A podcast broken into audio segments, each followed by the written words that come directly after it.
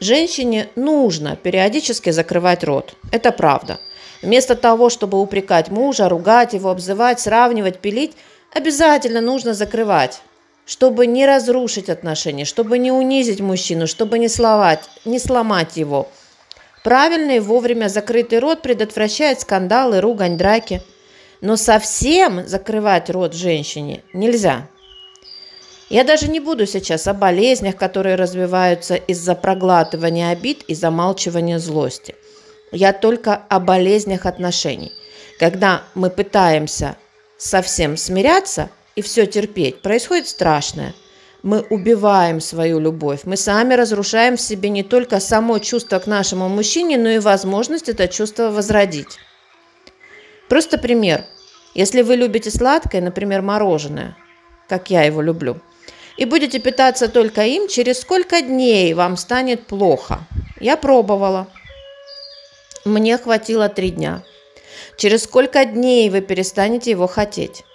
И сможете ли потом захотеть снова? С женщинами так и происходит. Хочу быть хорошей и терпеливой, принимать все с благодарностью и молчит.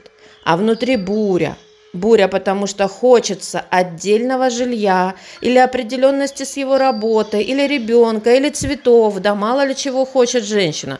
Хочет и молчит, отвергая свои желания как постыдные, мешающие ей сама, самой и мужу.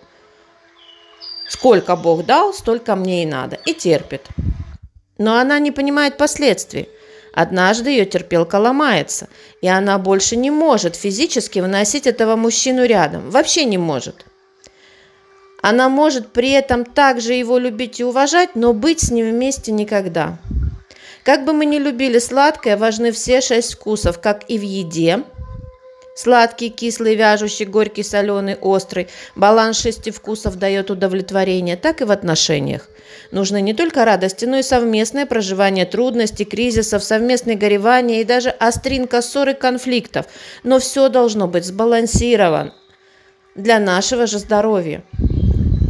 Я знаю много примеров таких хороших девочек, которые пытались построить идеальный брак, обманывая всех вокруг своим счастливым видом, пряча внутри свои желания и мечты, делая вид, что все отлично, и даже для мужа становилось сюрпризом, что ничего и не было-то хорошо, никогда не было хорошо, что ради хорошей картинки она отказалась от самой себя – и все эти годы копила внутри ненависть к самой себе и этому образу, и к мужчине, рядом с которым она так себя вела. И они уходят. Они и хорошие, идеальные уходят сами, первыми. Иногда к кому-то, причем к кому-то не такому идеальному и замечательному, а к обычному, рядом с которым позволительно дышать, плакать и даже мучиться от головной боли. А иногда они уходят в никуда, уходят в поисках самой себя, себя потерянной в тот момент, когда она решила прекратить молчать. В тот момент принимается решение уйти, а потеряла себя именно в тот момент, когда решила молчать. Я помню разговор с одним мужчиной, от которого после восьми лет брака ушла жена. Она никогда не ругалась, он был потрясен. Она взяла маленький чемодан с вещами, двоих детей и ушла, оставила записку, что детей может брать на выходные, как будто просто за хлебом вышла. И как он ни старался, она не вернулась. Она говорила, что внутри нее словно что-то сломалось.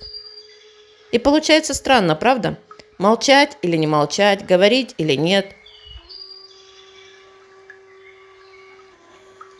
И здесь самое важное, как и во всем другом, баланс.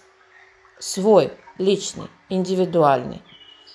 Ведь у каждого индивидуальная ситуация – и каждый из нас индивидуальная, уникальная, совершенно особенная личность.